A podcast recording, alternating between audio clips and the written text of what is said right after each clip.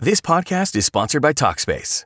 May is Mental Health Awareness Month, and Talkspace, the leading virtual therapy provider, is encouraging people to talk it out in therapy.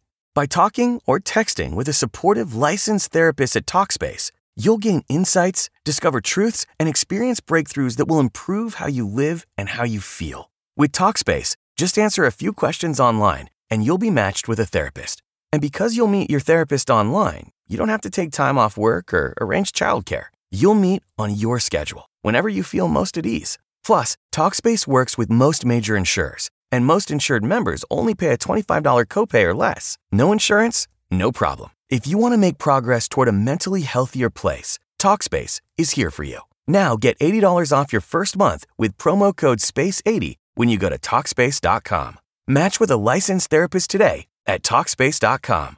Save $80 with code SPACE80 at Talkspace.com. Hey, welcome to the Politics by Faith morning motivation. Thanks for being here. This week, we're focusing on this fact that 87% of Americans believe in at least one aspect of what's called New Age spiritualism. Because almost the entire country lacks biblical literacy, we used to teach this to kids, all kids. In public school, we used to teach biblical literacy to kids everywhere. Everyone just knew it as part of the cultural ethos of America. Uh, we don't have that. So we've tried to create this pseudo spiritual worldview by just taking a little bit from Hinduism and a little bit from Buddhism and a little bit over here and a little bit of uh, a tarot card, a little bit of witchcraft, and we put this amalgamation together and uh, we call it New Age spiritualism, and it is not Christianity. So the first aspect of New Age spiritualism we talked about is the law of attraction. The second one we talked about yesterday is the idea that evil is an, an illusion. And the third aspect of New Age spiritualism we're going to talk about today is karma. Most Americans believe in karma. Now, fewer people believe in the, the full on Buddhist Hindu karma, but reincarnation.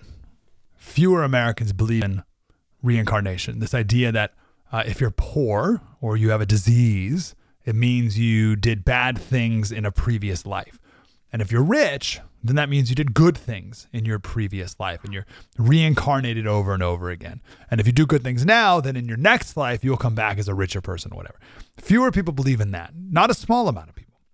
By the way, a little aside on that a lot of people today who believe in karma, uh, they won't help people who live in poverty because the idea is that person is suffering because they're paying the penalty for their evil actions in their previous life.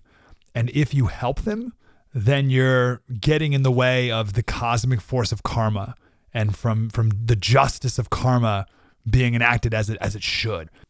But that's an aside. The more prevalent belief in karma in America is this idea that good things happen to good people and bad things happen to bad people. Three points on this. First, uh, the Bible does not teach karma. The Bible teaches grace. Karma says you get what you deserve. The Bible says you get what you do not deserve you do not deserve salvation. So they're actually exact opposites. Second, karma teaches works. You have to work to get in the good graces of the cosmic forces that decide if you've earned enough favor. The Bible says you're justified by faith, not works. And three, uh, there's no reincarnation in Christianity. You're born and then you die and you go to heaven or hell and that's it. You don't come back as another person or a monkey or anything else. Now, some Christians will say, Slater, what about Galatians 6 7? God is not mocked. For whatever one sows, that will he also reap. Sounds logical. Right? You reap what you sow. That's what people have summarized it as. You reap what you sow. But the next sentence gives some insight into the context. It goes on Whoever sows to please their flesh from the flesh will reap destruction. Whoever sows to please the Spirit from the Spirit will reap eternal life.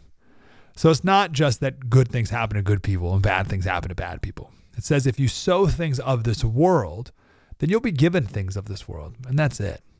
Just like if you sow corn, you'll get corn. If you sow tomatoes and rice and carrots, you'll get tomato, rice, and carrots. But if you sow the things of the Spirit, if you devote your life to God, love the Lord your God with all your heart, soul, mind, and strength, and love your neighbor as yourself, the great commandment, well, then you will reap eternal life in heaven. This has absolutely nothing to do with karma. Hey guys, it is Ryan. I'm not sure if you know this about me, but I'm a bit of a fun fanatic when I can. I like to work, but I like fun too. It's a thing. And now the truth is out there. I can tell you about my favorite place to have fun Chumba Casino. They have hundreds of social casino style games to choose from, with new games released each week. You can play for free anytime, anywhere. And each day brings a new chance to collect daily bonuses. So join me in the fun. Sign up now at chumbacasino.com. No purchase necessary. Group. Void were prohibited by law. See terms and conditions. 18 plus.